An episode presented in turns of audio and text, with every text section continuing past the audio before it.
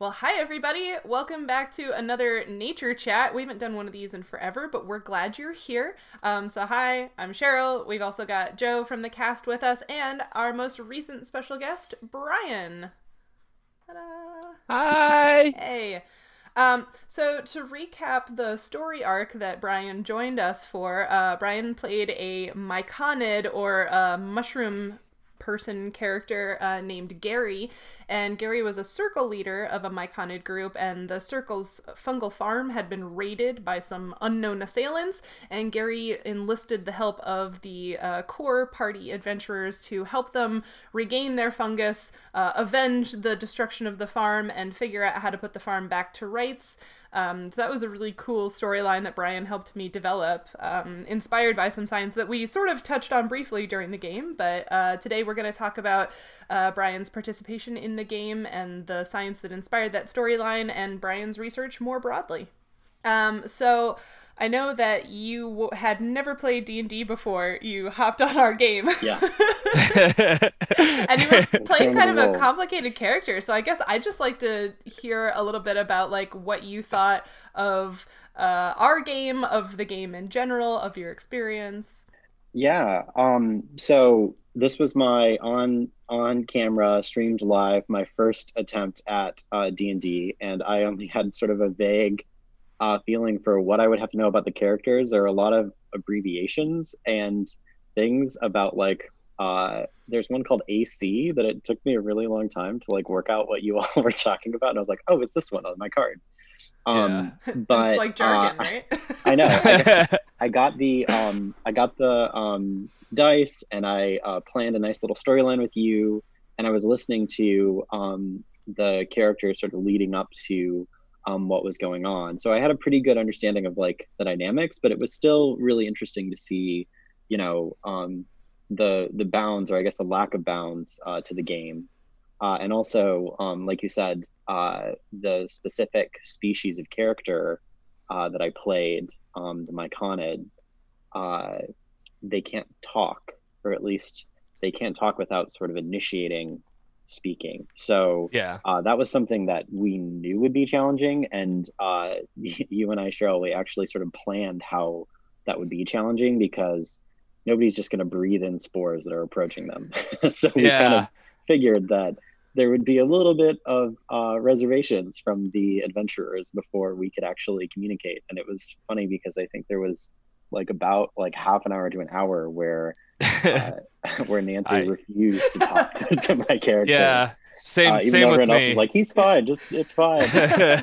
um, so yeah, but that was that was a lot of fun, and we worked it out, especially um, uh, when we were in combat and, and when we were near the um, end. It, it worked out really nice, and everyone was sort of uh, playing along. Um, and we added in uh, quite a few little wrinkles about Gary that uh, linked to real things with uh, with fungi, but um, made it a lot more interesting and actually allowed us to do things that sort of helped with our interpretation of the game. Um, we could talk about those things if, if that's, I think that falls into the purview of what we're doing here. I think that Gary was a fantastic character, not only in Mhm. terms of personality, you know, trolling Cedric in the middle of the battle, but um, from from a combat perspective, you know, I think that the majority of your strategy was, um, you know, completely non-lethal, just sort of subduing and Yeah, all of that, and that was that was really cool to see. So it was it was a lot of fun in that way too because um, I realized, and this was I don't think we discussed this in the game, but something that bugged me was that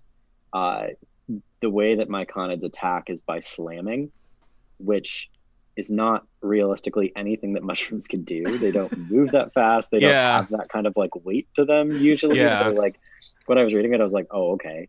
Um, granted, they don't have arms and eyes either, so you know, Yeah. you can- you can make Mushroom allowances person.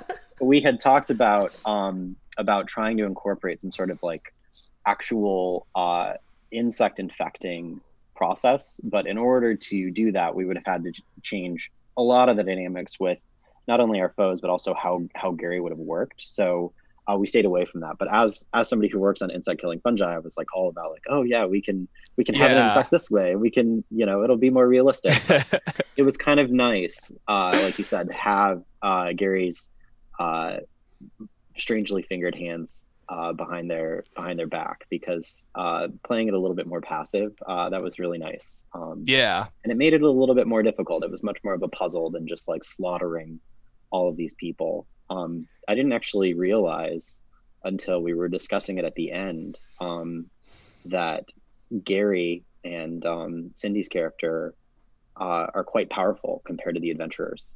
Mm-hmm. Um, so in that sense, if if I had had if I had had like the ability to wield some sort of attack, it probably would have been a lot easier for us as well. So you know, having a couple people dead on the ground is more exciting than just a mushroom coming in and rolling over everyone. well, I, I did I did offer you a, a an axe, yeah, which Gary was not too happy about. No, no. Uh, but I, but I loved that sort of flavor that the character took on, and maybe it was partially because mm. you were new to this game and because that character had a lot of moving parts. But I thought you really yeah. employed the arsenal of the different kinds of spores really nicely to tell a yeah. good story. Um, yeah, so I thought it was great. yeah. yeah, it was a lot of fun. And I think I think just by um, you know virtue of the um, you know the spores that Gary had and you know what they used how he how they use them. Mm-hmm. um I think that that tells a really interesting story about uh Myconid culture itself. Yeah. I'm pretty sure the only one that w- went unused was um hallucination. Yeah. Which the reason why it went unused and we did plan a spore color in case you know we wanted to use it um uh is that it resulted in attacking like whoever hallucinated would like immediately attack someone next to them or like someone nearby and uh, particularly when we were actually in combat i was like i don't want them attacking right now yeah you, you did uh, actually deploy those once um, oh, but it was oh, yeah. it, it affected one of the ambrosids the insect people that had already been affected by uh, nadia's stinking cloud and oh, so yes. the okay. even though it it uh, it took the effect of the confusion spores and it should have mm-hmm. been attacking its neighbor it couldn't because yeah. it was incapacitated so like you did try but yeah in those strategic. close quarters it was just very yeah. difficult yeah, yeah. that was well, the one that we we at least didn't lean on as much the other ones even the distress we used uh, in an interesting way there was a moment at the end uh, cheryl uh, when i used it and you were like why are you why are you using that or like what's going on and i was like trying but that was sort of the, the challenge with gary is that because they can't speak, you're trying to communicate all these different things with like how uh, what color spores there are when they're released or changing the color of the cap or um, probably one of the most fun ones which for some reason really upset peter were, was manipulating your emotions. Yeah. Uh, which um, ended up being really useful. And there was a moment uh, maybe about like halfway into the first uh, episode where you all realized that you were feeling what Gary was feeling, and it was kind of adorable. yeah, when that happened. like, why do we feel hungry? Like, what's going on? And they're like, oh, he's they're hungry, and yeah, like, that's yeah. what I, that's what we've been trying to tell you. um, so that was a lot of fun too, and that's not something which is typically built in, but we figured that would be another way to communicate cons- complex ideas and just to to get that out there because you know uh, there's not a whole lot uh, of options if you just play straight by the book. So whatever we in, incorporated, we tried to tie it to at least something that that fungi do naturally. Um, yeah. So one uh, that to mycologists would, would be very obvious, but maybe was lost on on uh, people who aren't that familiar with mushrooms is that um, one of the ways that you can identify, you know, without DNA or uh, looking through a microscope, uh, different types of mushrooms is by taking a spore print, which is literally mm-hmm. just cutting off the cap and placing it on glass or, or paper um, and looking at the pattern and also the color of those spores. So we sort of co opted that idea so that Gary could demonstrate uh, complex ideas or, or events by sort of drawing them by pressing his or their cap to the ground and um, and showing images. Uh, so that was another thing where like that gave us a lot of leeway uh, and we tried to tie it back to uh, real things that mycologists are at least are aware of. Yeah, I didn't realize there was that much depth. But... Oh yeah, I, yeah. I, I, like the way you phrased it just now, Brian. If if we played it straight by the book, I don't I don't think I know of anyone who plays D and D straight by the book, but that's Yeah. because what's in the book is so minimal. Like you said, this Yeah. is a, a game that is all about storytelling and all about making it your own. And so yeah, I was like, I want to put myconids in this world. Let me find a mycologist so that that person can build what the myconids are going to look like and what they're going to act like. And so yeah, I um I appreciate that you've sort of uh, both during the game and during this chat, uh, sort of talked about how we uh, fleshed out or added color to the myconid species um, from the book to make it more realistic and more usable, so that we could tell a good story. Yeah. Did Yeah. you, Joe? Did you have any questions about things that Gary did, or or like weird abilities? Like, was was there anything where you like didn't expect it, or it was like totally out of left field for you? I mean, the entire character, really, which I know is kind of a bad answer, but um, answer. it's it's just so different from everything that anybody has, you know, played. Mhm. Um, and it was also just more based on reality than, you know, most of the most of the other um well, any of the other characters really. The thing that we added that I thought was probably most useful and was not really leveraged as much as maybe it could have been was the network Yes. where Gary connected. And this is something that's well well enough known that, that probably everybody sort of had a vague idea of what was what was going on. Uh, but we came up with the idea pretty late actually that uh, Gary would be able to sort of extend into a mycelial network and Mhm. connect to fungi to gain information. Yeah. And this is something which sounds very like science fiction, but is actually what's happening outside right now. you know, Oh yeah, definitely. Um, you know, mushrooms are able to- to sense what's going on and also uh, share direct resources uh, with one another. Yeah. Um, even the ones that I work on, which are canonically thought about as um, insect pathogens, they have a really interesting uh, lifestyle underground, uh, interacting with plants and, and moving nitrogen Mhm. from insect cadavers into uh, plants. So that's something which, uh, you know, is going on underneath our feet all the time. And it was really cool to exploit that and to be able to sort of answer questions. And I think uh, Ryan at the end, he kind of like was like, oh, we should ask like some useful questions about like where to go Yeah. and, and things like that.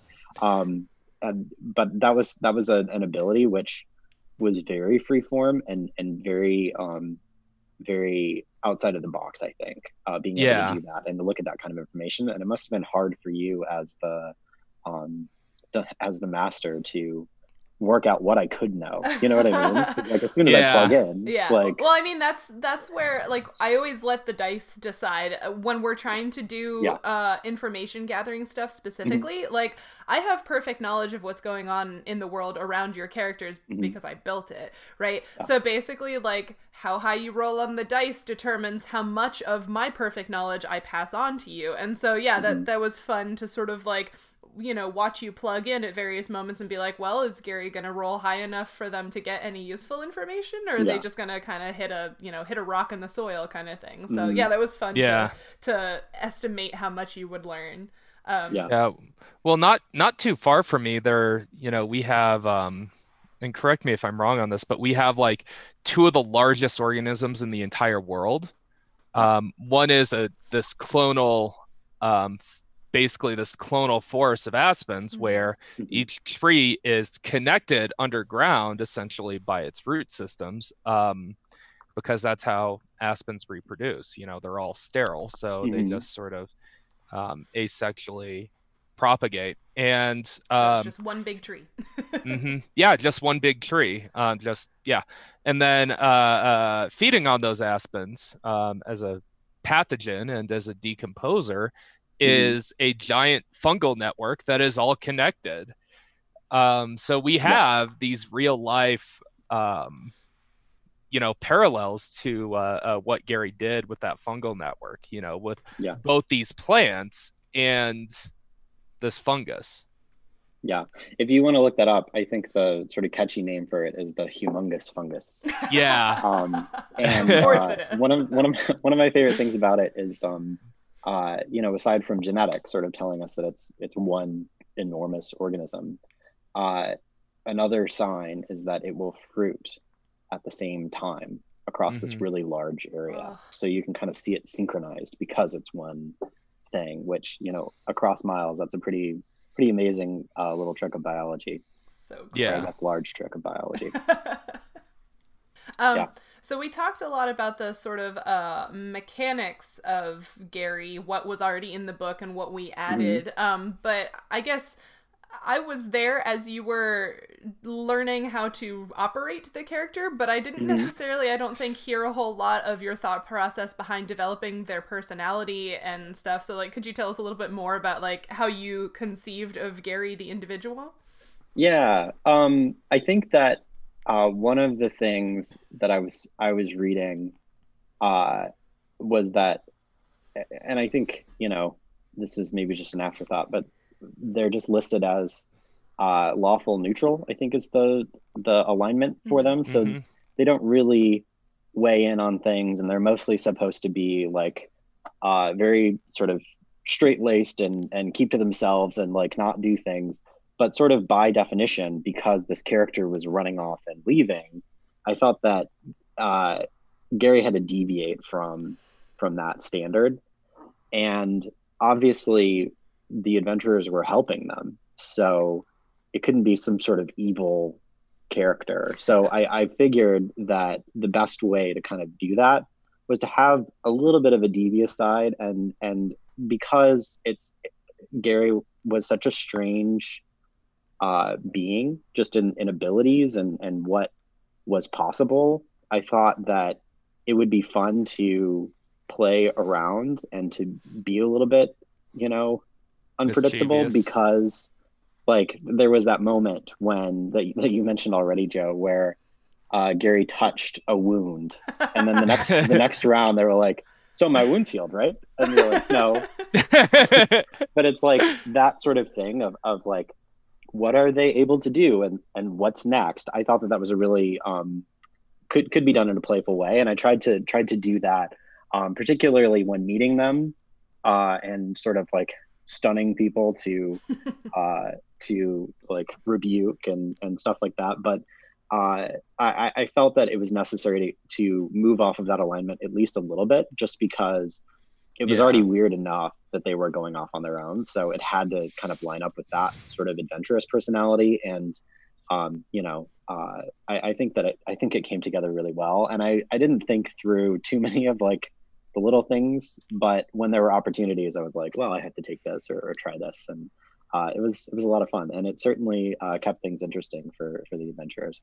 oh, definitely. Yeah, I loved the fact that even though um, I, I guess I, I told the players this that like I always give the guests the option when we're sort of beginning the idea of them being guest, a guest on the show that they could be a helper or they could be an antagonist. And even Mhm. though Gary is technically classified as a helper character because they Yeah. weren't outright antagonistic to the player characters, like they still weren't just like, oh hi, here's everything you need on a silver platter, right? Yeah. And I loved that idea of just like Mhm. messing with them while while Yeah. you get them to help you get what you want before you give them what they want. Yeah. Yeah. Well, and there's a certain like there's a certain manipulation to that, which is like similar to the idea of Gary being able to induce emotions in in the adventurers that they would not have, or when there was an argument and they're like, "Well, should we go in?" Like, I don't know, and then all of a sudden it's like you all feel confident and like you should go in, and then that like us on to the next thing.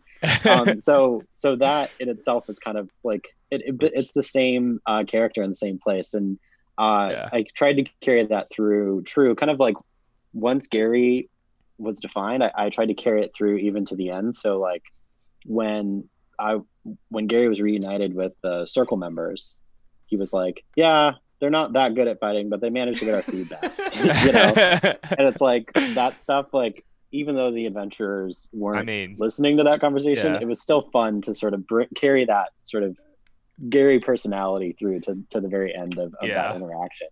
I mean, Um, he and it wasn't was, I think, endearing. Yeah, two, two, two, three people almost died. So, yeah, yeah. We were yeah, we were literally one he- we were literally like one heal spell away from Yeah. a TPK.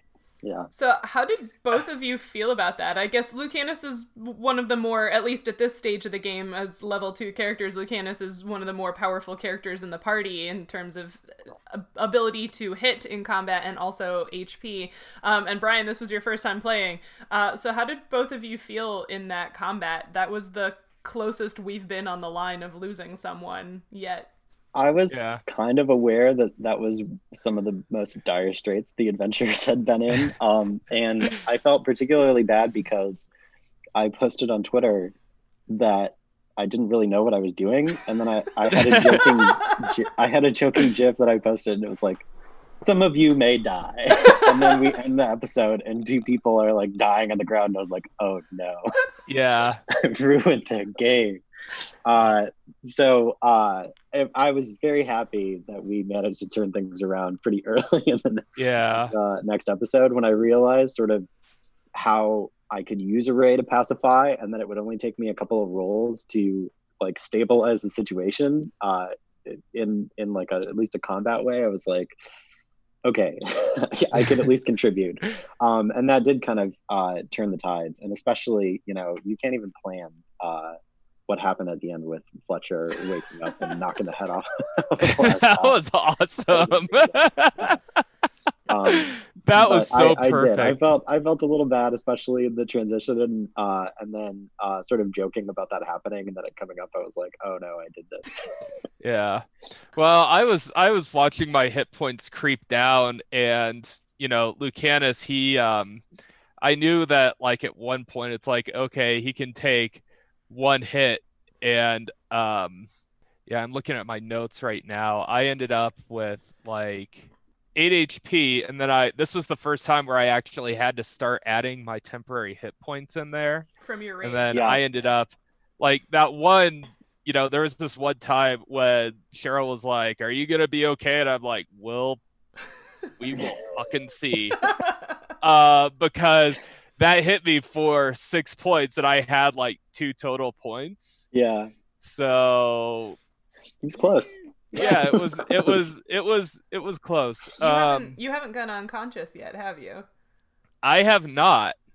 Oh, I felt really bad for But- Ryan, who Yeah. obviously he had that moment, but like the first hour of episode two, he's just like on the ground bleeding. Like, Yeah, Yeah, I uh, Ryan has Ryan has played D and D before, and I Uh. certainly don't want to speak for him, but I feel like from things he said that he kind of knew what he was getting into. Wizards Yeah. start out like glass cannons, um, Mhm. but Yeah. by the time the players reach level 18, 19, 20, Uh. like the wizard is almost unstoppable.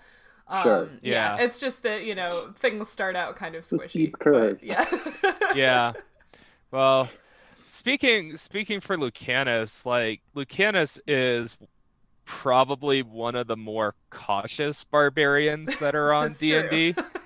Um, and the reason for that is just because he he has this kind of weird history that we're going to get into, and he's not really sure how much he wants to Mhm. risk himself for other people because he's been hurt pretty badly in the past. So he's like, okay, I'm getting paid to protect you guys, but um, I I'm not gonna be stupid about it.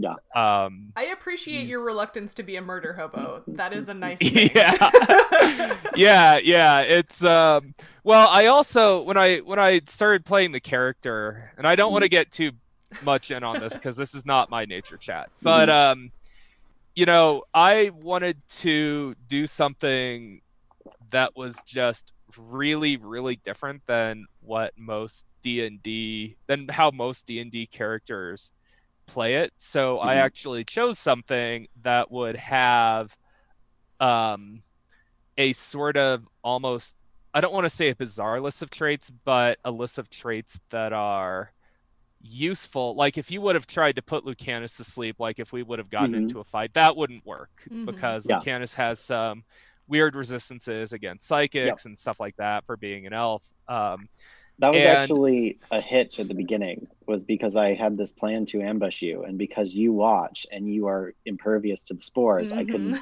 pacify Yeah. you and then appear. so we tried to work around that, and it did not go well.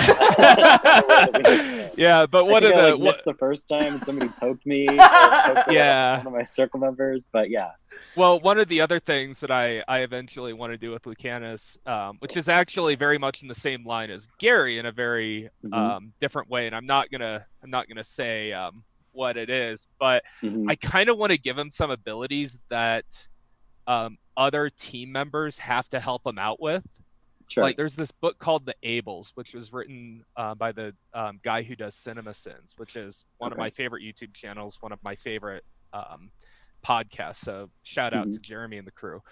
But um, essentially, what this book is is it's about disabled superheroes who Mhm. need their team members to help them use their superpowers. And one of the one of I my love that. favorite examples is this guy who's telekinetic who's blind. Mhm. So like they can lift things with their minds, but they can't really see where to go it without where Mhm. to put it without someone's help. And I really like that concept. And um, with Gary, Mhm. uh, we have this situation where he can walk in there and pacify things, but he's Mhm. not going to be able to, Yeah. you know, go in there and um, clear the burrow. That's so true. Uh, and I I really really like that idea, that philosophy, because it's something that um, I'm kind of sort of trying to plan with my character. Yeah. Um, what we like synergy in D and D parties? What? It's. Yeah. Yeah. So I just thought it was um, for from Joe's perspective, I thought it was really interesting that somebody had very much the same idea that I had with my character, Mhm. but they executed it completely differently. Yeah. Um, Yeah. So Well, and and there's also the aspect of the history and you being you having this relationship and building that that community with with these adventurers, and then Gary is just showing up and trying to do similar things, but nobody really knows them. Yeah. you know. yeah, Um, so that that too uh, changes things a little bit, but uh, that is a really interesting um, interesting parallel for sure. Um, yeah, and something that you know uh, you can you can do intentionally or it, it can come together sort of just by the nature of, of who your your character is which i think is much more what happened with with gary um, yeah. so that was really cool Well, yeah, and I there was definitely some antagonism between like Lucanus and Gary. Like Lucanus was trying to be like super super nice, and Yeah. then he ended up writing Gary into battle. I mean, Yeah. whatever works. yeah, yeah. It, I mean, it it worked. Mhm. So the Um, other thing that i thought was hysterical was um, the fact that after this entire epic battle kay was unscathed and actually inflicted damage on one of the adventurers that was really funny to me and i was like personality really matters when you're down here in the, in the burrow totally. Yeah. yeah. yeah, Very much so. I think that's mm, uh I don't know. I have many favorite things about uh, Uh-huh. nature Ch- nature check and specifically the Arctic campaign, but like Mhm. everyone's commitment to role playing their characters just Yeah. blows me away every time. yeah, Um, so I like continually will rail against this idea that like people think that scientists are all stiff and don't have senses of Mhm. humor and aren't good storytellers. Like Yeah. every scientist I know, maybe I'm only friends with the ones who are good at telling stories, but I know so many scientists who are good at telling stories and who are good at acting and portraying characters and really Yeah. sticking to the character and that I just I love that and that's why I think it's so important we do this because it shows people that that is true. yeah. Mhm. Well, so here's the thing. Like one of my and this is just because I've hung around a lot of PR people in the past, but um one of the things that I always warn people about is one of the ways in which you can tell that somebody has never had any contact with scientists like whatsoever is the phrase scientists can't tell stories. Because we literally have scientific conferences where people will fly thousands of miles to sit in a room in a circle and hear stories about science. Yeah. And I don't care how good of a public relations person, I don't care how charismatic they are. Mhm. I have never heard a PR person tell a story about science that is worth flying 3000 miles for. Well um, it may all be I mean- just experience because i've sat in Yeah. plenty of rooms at conferences and heard people who aren't good storytellers but Yeah. i mean to, yeah. to make the blanket statement i guess i'm thinking of a very particular person who has gotten famous and written several books and this is as far as this hot take is going because i don't want to get mm-hmm. dogpiled on but like that person has a habit of and in fact wrote a whole book saying that scientists aren't good storytellers and mm-hmm. like i mm-hmm. adamantly refuse to accept that as a truth because i know so many Yeah. scientists who are naturally good Yeah. storytellers yeah, Well, we're and I mean- it, and, and we're seeing it in this campaign, you know. yeah And it was interesting too for me because uh, just from being an entomologist as well, I I have I knew almost everyone in the campaign personally from Yeah. either you know actually working with them or uh, seeing people at conferences, and it was interesting to interact with them as their characters, not as the Yeah. person because I know for sure there were decisions that were made, which is going back to your sort of like commitment yeah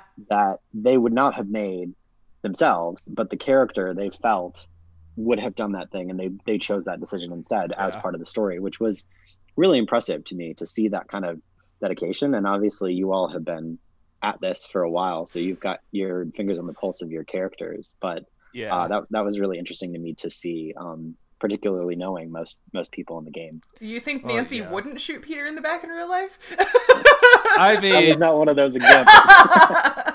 I mean, I would. I think. I think. I think Nancy would shoot Cedric in, in real life. I think that she not would. I Cedric. think- Would she shoot Peter? Uh, I don't think she'd shoot Peter, but if Cedric, if Cedric were re- were real, I feel Oh. like he would get a, a frying pan at some point. yeah, yeah.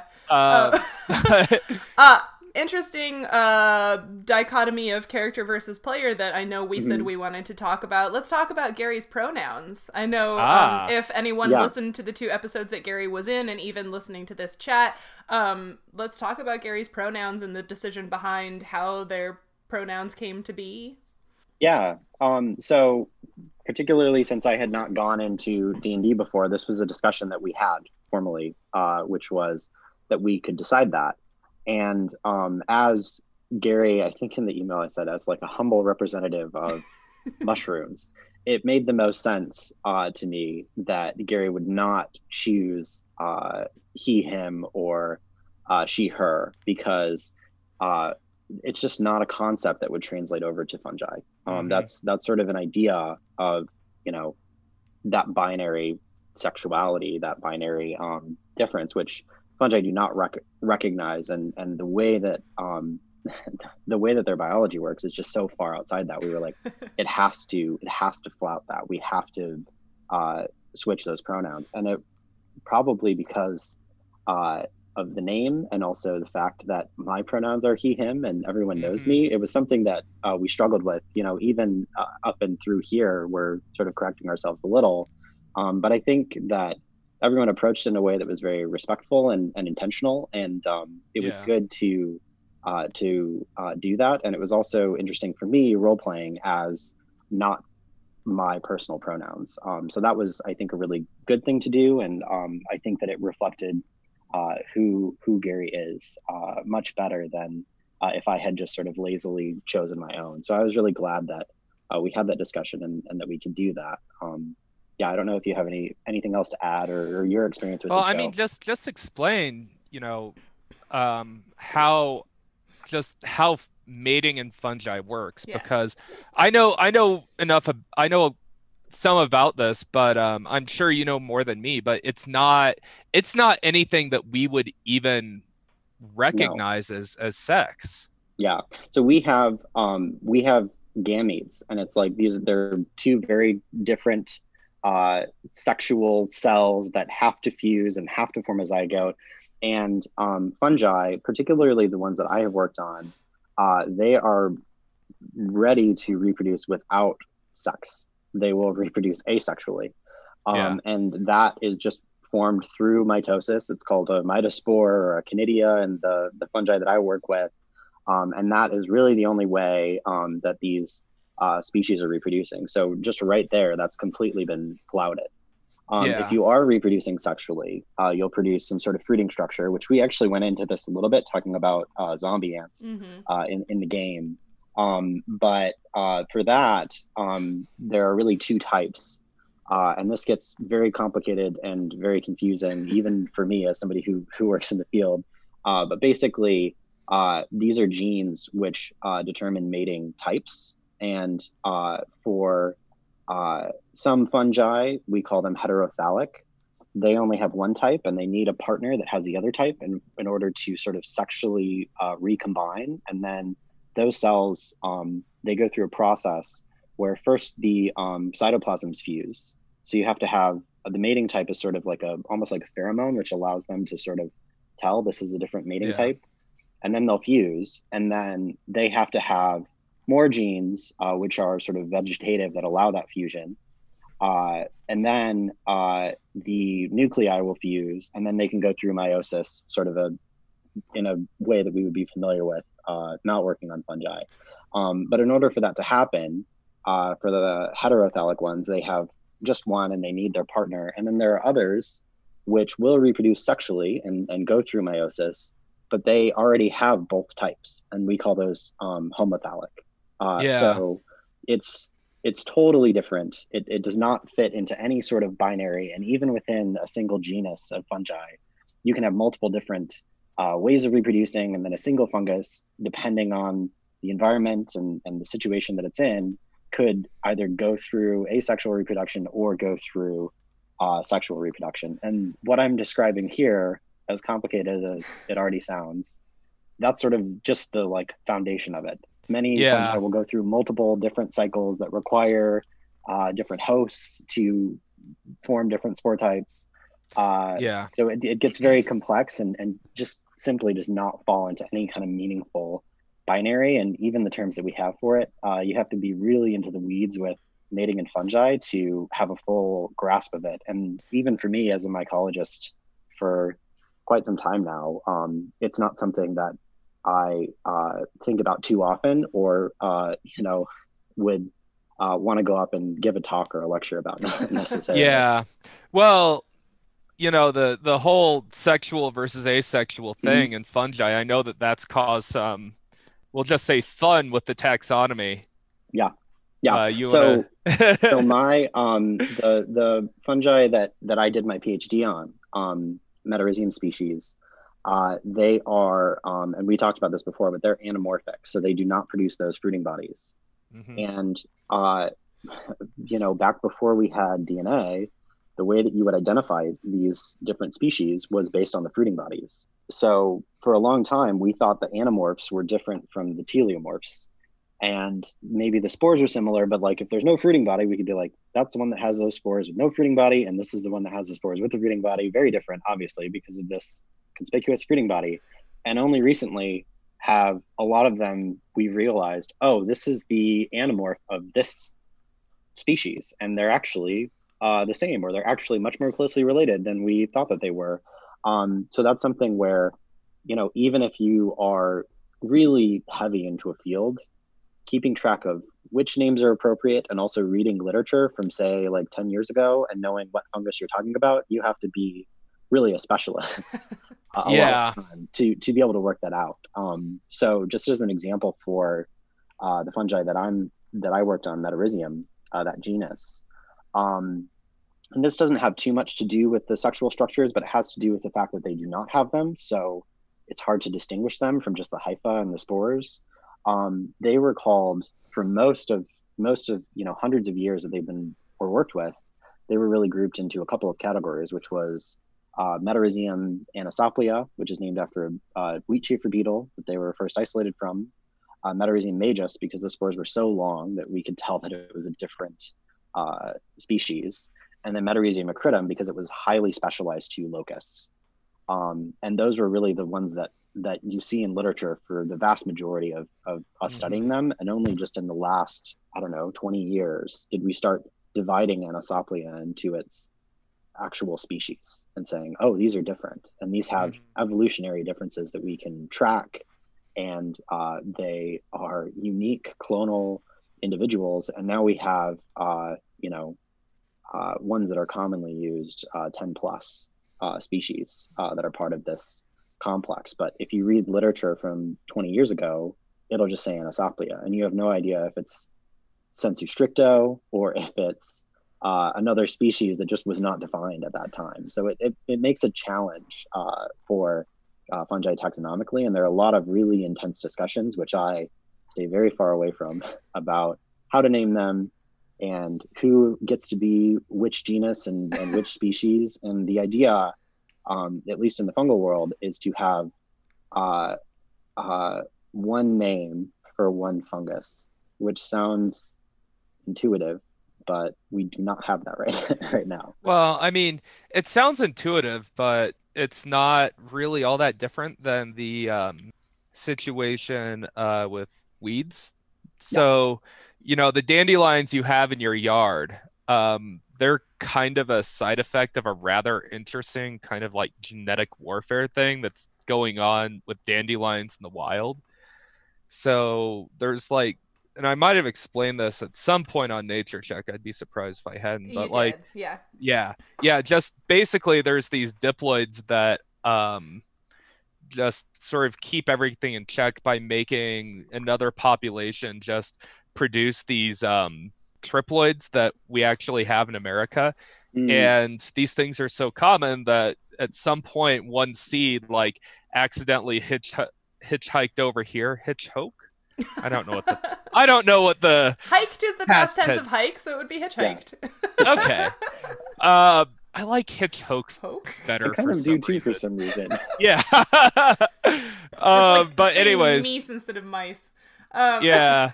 One of them, one of them got over here accidentally, and mm-hmm. just basically you know, genetically speaking, all the dandelions you see in your yard are just mm-hmm. sort of like shrapnel from this random genetic war.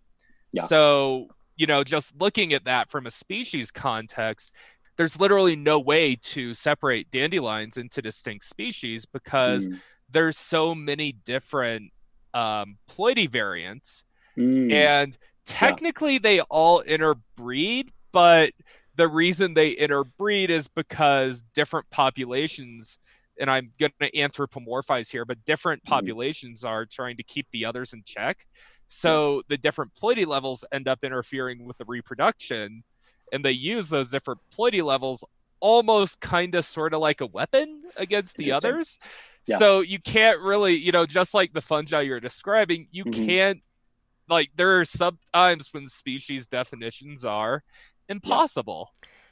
Um, and while we're talking about um, yeah. confusing, complicated reproduction, um, Brian, you were talking about mating types in fungi before, and I've mm-hmm. only taken a mycology class, and yes, there was a lot of really complicated and confusing vocabulary, but mm-hmm. I, I feel like the impression I got at the end of that class was that there are like more than two mating types yes. as well. So like oh, that's another yeah. reason why the yeah. bi- why the binary um like gender pronouns wouldn't work in Gary's case because we'd need yep. like 14 different pronouns or something, right? Yeah. yeah. 14 is is an underestimation. I mean within a species you're probably looking at like a few, but like if you look at across the entire kingdom of fungi, uh, you know, it's it's all over the place. Uh, what what different mating types are available? There are examples of mating types that have fused and thus have sort of become their own uh, different thing, and um, uh, they are also unfortunately numbered MAT number dash number dash number, which becomes very complicated. Not very sexy. Very quickly.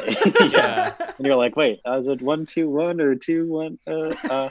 Um, yeah. So yeah, it's it's there's it just does not fit into into those bounds at all. Um, and it's something that uh, you know uh, I've written a couple of papers sort of addressing uh, mating head on, but I've been lucky because the the fungus that I worked uh, I've worked on the most, Metarhizium, uh, they're clonal, so they're not doing any of that stuff anyway, and they're also uh, primarily haploid, so uh, we don't have to worry about most of those details. And when we do look, um, uh, it's not. It, there doesn't seem to be a lot of evidence that they've done that in the last few million years. So yeah, and just to uh, just to uh, clarify again, mm-hmm. um, while we have no idea who's listening, um, haploid again means that they have one copy oh, yes. of each yep. gene or of each chromosome or whatever. So again, yeah. that makes sense if they're clonal. Like they're literally just copying the genetics from themselves to their offspring, so yep. they don't have this weird like mixing of like two different parental con- contributions of genes or something like that. So. Yeah let's so one one thing uh, about about that is that this this is sort of a division of of your lifestyle where you either are mating and you're reproducing sexually. And the major advantage to sexual reproduction uh, is variation. It introduces mm-hmm. variation. Um, and there's there's uh, crossing over that happens and there's you know which there's a flip of the coin and which which genes you're going to get. And and that changes sort of who you are. When you're clonal, sort of as the name clone uh, implies, it's the same. So the sources of variation when you have made that sort of lifestyle choice to become clonal and not reproduce uh, through uh, mating shift, and it changes your biology pretty dramatically. And you have to get really creative. And of course, I'm anthropomorphizing, anthropomorphizing like crazy right now. You have to get really creative to get variation, and that changes the biology of the organism that you're looking at. And at least in the case of a lot of fungi, that source of variation shifts from uh, the mating and the the sorts of things which can result in, in high levels of specialization to uh, proliferation of transposons, which can introduce variants of genes and, and, duplicate genes and allow you to do different things. So, so that shift actually dramatically changes what what is possible and also what you see with these yeah. fungi. So that's why, for example, there are a lot of generalists in in the genus Metarhizium that I that I've worked on.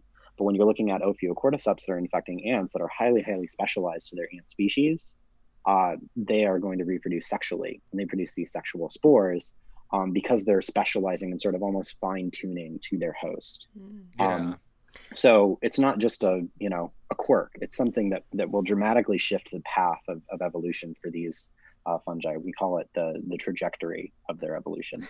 yeah. And instead now, of that um, anthropomorphizing of saying when you choose, you're uh, basically saying that it, it is beneficial in the fungus's current environment when it was yeah. evolving to do one mm-hmm. or the other.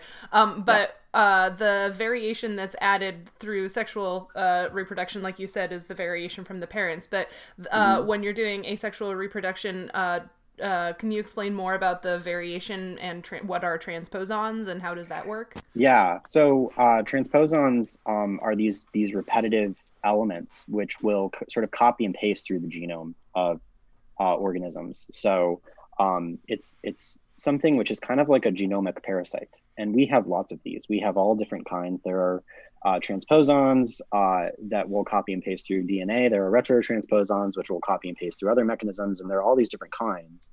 Um, but uh, when you are not reproducing, uh, and this is a phenomenon which is which is known really well in uh, fungi, um, which is there's sort of a defense mechanism against uh, these repetitive elements.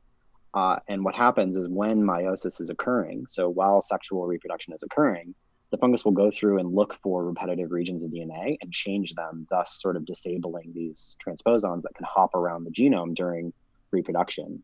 And if you're not doing that sort of quality check by mating, then these can run rampant. So a lot of insect pathogens, um, their genomes have inflated to this to the extent that it's ridiculous. Where um, you're looking at uh, you know hundreds of millions of base pairs uh, compared to like a typical fungal genome, anywhere from like 20 to 40 uh, megabases. Um, and that can can really change uh, the how easy it is to work with them. Because instead of looking at a sequence that you could really easily download on your computer and, and work with you you're trying to sequence something and two three days later it's still sequencing. And you're like why is this why is this so long? What's going on with this? And a lot of that um, is it's increasingly clear that it's these repetitive sort of selfish DNA elements that are uh, copying and pasting themselves through the genome, and they can be advantageous to the fungus by giving them new abilities and copying genes that are good. But they can also create sort of an unwieldy um, genome that can can also shift the lifestyle. So, in that sense, by by copying and pasting and moving around the genome, they can either carry genes, or they can break genes, or they can move regions that yeah. change how genes are expressed, and and that can have a, a really huge impact on on what that fungus is able to do. To um, give, but it is um, variation, and if you can't get variation, then uh, that's that's one way you can you can do that.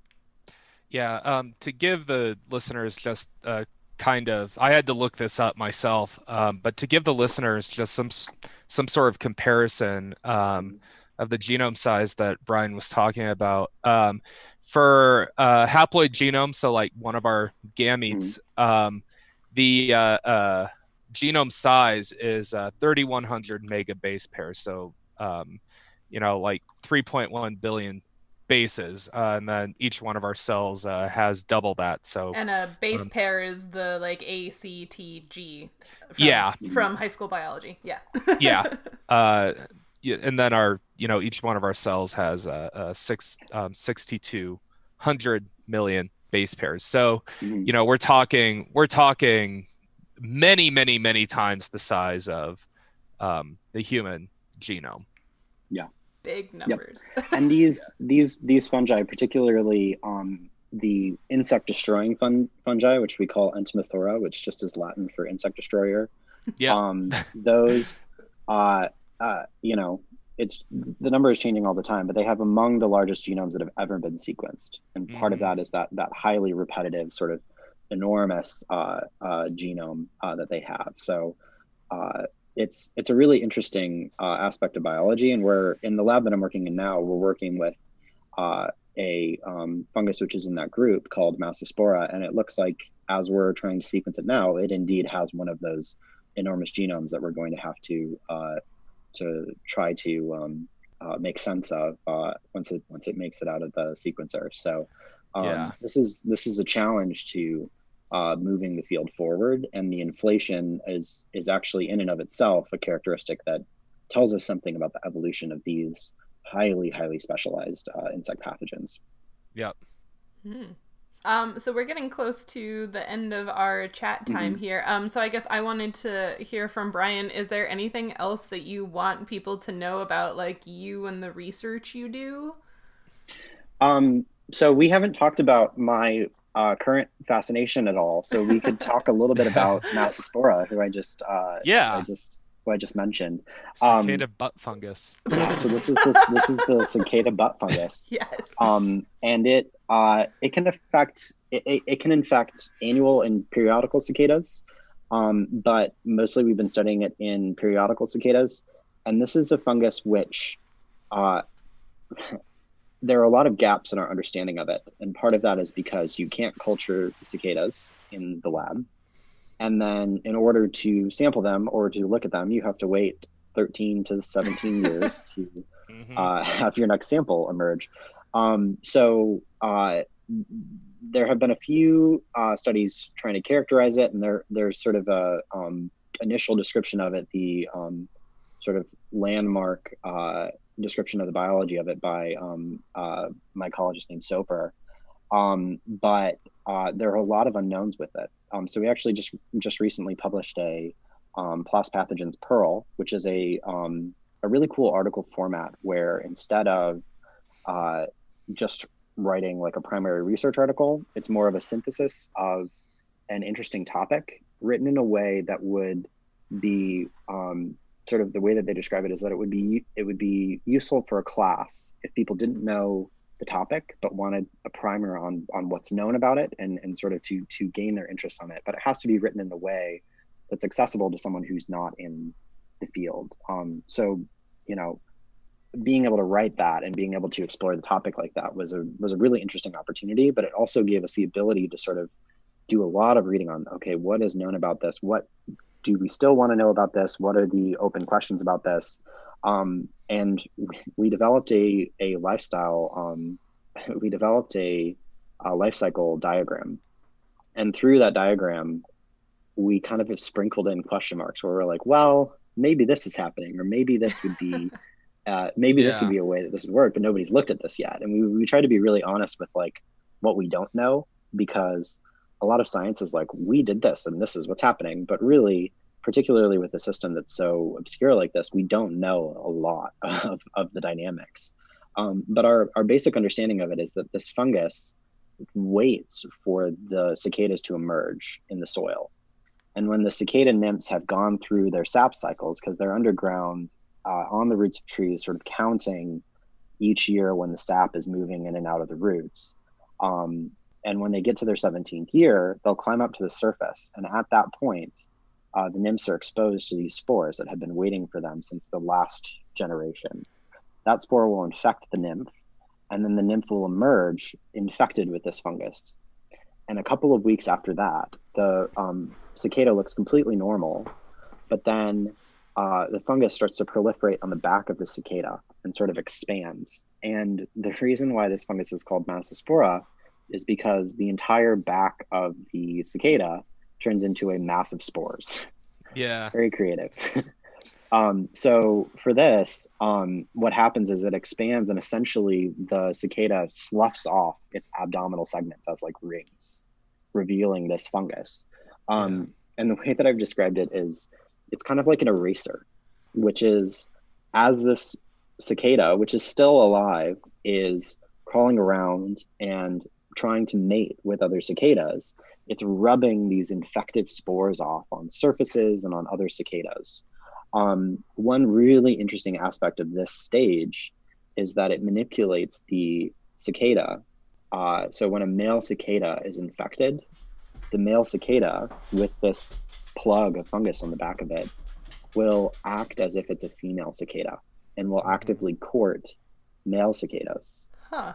And the interesting thing about that manipulation is that it essentially doubles the number of cicadas that could be come into contact with this fungus. Hmm. Um, so this is a manipulation of the insect host, which is directly benefiting the pathogen. And since the fungus essentially castrates the cicada, it in no way benefits the cicada. Um, so doing this kind of manipulation while the host is alive, that was the topic that we wrote this on, which is called active host transmission, which is essentially using your host as a vehicle to deliver these these fungal spores. Um, so that was a really cool thing to dig into, and there are other examples of fungi doing this in other systems.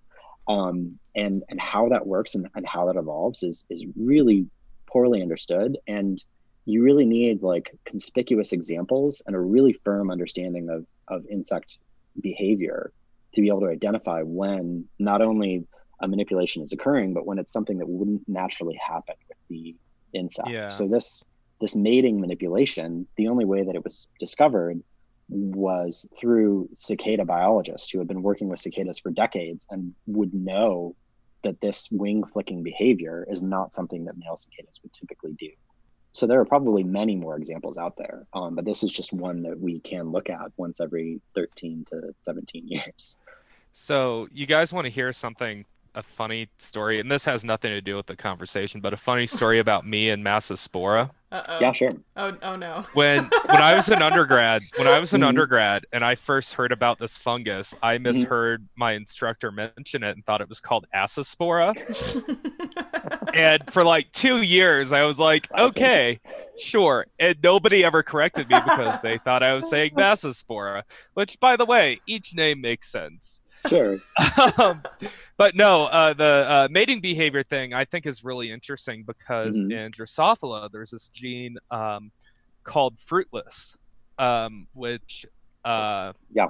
does that same thing, but um, it's expressed very early in the development. In fact, it's mm-hmm. one of the one of the genes um, that tells the um, critter whether it's going to be a boy or a girl mm-hmm. um, because sex is complicated, and yes, yeah. it is indeed a spectrum. It is your chromosomes are not magic; there are genetics involved, and yeah. um, the thing that is really interesting to me about that is mm-hmm. that, for lack of a better phrase, um, it changes the se- it changes the cicada's sexual orientation after development. Yeah, and um, that seems like it would be very difficult to do um, because that whole fruitless thing, um, mm-hmm. you know, as I said, that happens very early. It sort of sets the base conditions. So the mm-hmm. fact that something can come along later and um, change that is uh, really quite something. Well, the thing that is is complicated is that we know that it happens and it's sort of a it's a response because the, there's this is courtship between between the different sexes but we don't know how it's occurring yet and this is something yeah. that is is actively under investigation um, there's probably some sort of really serious uh, shift in the internal chemistry and, and the hormones of the cicada in order to enact this shift which only benefits the, the, the pathogen There's no Yeah. benefit to this this poor, uh, you know, cicada, which has turned into effectively a puppet of this of this fungus. They uh, must to be this so happening. confused. Um, but one thing that they one thing that they uh, discovered in, in the lab that I'm working in now um, here at West Virginia is um, that these uh, pathogens are when they're present, uh, they can find uh, bioactive uh, alkaloids at really high levels in the cicadas. Um, so they found uh, the um, Sorry, would Uh, bioactive amphetamines? alkaloids be like hormones? Like or- amphetamines, Oh, like ooh. something which uh, we have not shown, but are hypothesizing would keep the cicadas awake and infecting for longer, and maybe make them a little bit less annoyed that their entire abdomen is missing. Um, and mean- uh, I'd be annoyed. they are they are also producing. If you were high on um, meth, you wouldn't be. That- uh, yeah. They're also, they're also producing um, uh, different species are producing um, uh, psilocybin, the magic mushroom Mm. compound. Um, so why this is being produced and, and how this has evolved, this, these are things that um, you know were very unexpected. And there's a there's a great story from from my PI where they were in the lab and they were looking at what these compounds are, and they realized that they have this like heavily controlled drug in their freezer, just like present in all these cicadas, and they had to call the DEA, they had to call the DEA and be like, "We're really sorry, like we had no idea." yeah. uh, they had to write a um, they had to write a sort of memo saying like they didn't know that this is going to happen and they're not trying to concentrate it or sell it so it should be fine Yeah. uh, but it's something where you know once once you stumble upon that uh, it it changes how you can do that research and hmm also changes your understanding of, of how this manipulation is occurring how you can uh, basically fully disfigure a cicada and still have it walking around and, and looking like a suitable mate um, i haven't seen it personally but in some of the field collections they find uh, cicadas trying to mate with these infected like bright yellow abdomen uh, bearing uh, cicadas and it's clearly something which this manipulation is really working and, and it's to the benefit of fungus. Um, Yeah. So that that infection, when they pick up that conidial infection, it, it infects the next cicada, and instead of producing a plug, they produce those spores that live in the soil and wait to infect the next generation. So it's they have to infect sort of two cicadas successfully to be able to make it to that next waiting game for 17 years until more cicadas emerge. Um, so it's a very complicated lifestyle, but it works really well for this fungus. And if you're somewhere where cicadas are emerging, it's usually pretty easy to find uh, infected individuals. And we, in fact, uh, just uh, earlier this month drove down to um, southeastern West Virginia where there was an emergence. And if you flip over enough cicadas, you will find it. Very Yeah. cool. Yeah. I also Yeah. like that this is the second kind of fungus causing zombification in insects that we've talked about while we've had Yeah. you on the show. So but My bread fun and butter giant, right they're now. terrifying. Um, I mean, there's there's there's different ways. There's different ways that um different critters can take control of hosts. Like mhm. a lot of parasitoid wasps, they just um they uh, make it so that their host is paralyzed, but they are partially paralyzed, and they just amp up the anger and well, the aggression to eleven. So you Mhm. have this situation where you have this caterpillar perched on top of a pupa, and Mhm. it just tries to smack anything that comes along with it with its head. Love it. Love it. Yeah. Um, you can so you it's- can even like if you if you have like this um, tray of them, which is what we raised uh, in my master's degree, Mhm. and you just tap the top of the tray, like they will start like swaying in unison and banging their heads into That's amazing. another, and it's just That's amazing. incredible. It's fun for me because since there's so little known about this fungus and some of the details about it are assumed or just have not been looked at directly, Yeah. I could take a, a very straightforward microscope sample and be looking at the first example of this stage or, Oh, or yeah. things like that. So um, it's it's been really uh, rewarding to to sort of drop into this wild west sort of system, and I think there's we're going to be able to uncover a lot of things, and there are a lot of really cool threads like the manipulation of the uh, sexual behavior or um, the production of these amphetamines, which we have not fully worked out. We don't know the pathways are present. I was really careful when I was describing it to say that the amphetamines are there, but we don't necessarily have proof that the fungus alone is producing them yet. So uh, these are uh, the kinds of open questions that you know if you're working on fungi, you can uh, you you can try to unravel, uh, which is really cool. Incredibly yeah. cool. Yeah. Um, yeah, so it looks like we've been talking for about an hour. I know we could keep mm-hmm. going because there's so much good stuff here to oh, talk yeah. about. Um, but if you like what you heard and you'd like to know more, you can follow Brian on. You have at least a Twitter, right? Do you have other social yes, media do. things? Yep. No, I just have a Twitter. Okay. It gets me into enough trouble. um, so Brian's Twitter handle is down in the description, and um, also Nature Check follows his Twitter account, so you can see things from Brian on Twitter. Um, if you'd like to learn more about all kinds of cool fungal and uh, fungal insect interaction type things. Um, yeah, we have been a nature chat. I hope you enjoyed. Any last thoughts? Thank you so much. This has been a lot of fun. Yeah, you yeah. guys should visit Gary again. it's always a pleasure to it's always a pleasure to have you on, and I'm sure that whenever we figure out what the hell's going on with that river, uh, uh, we will we will be back on on the way through, and I am sure that um, Gary will uh, get himself into yet another situation. It's a knowing him, big continent with a lot of complicated stories. So perhaps we'll yeah. see Gary again. Yeah, but yeah, thank you so much, Brian, for being on the show and for talking to us about stuff. And uh, we will see everyone uh, either next time we play or in another nature chat. Bye. Bye. Bye.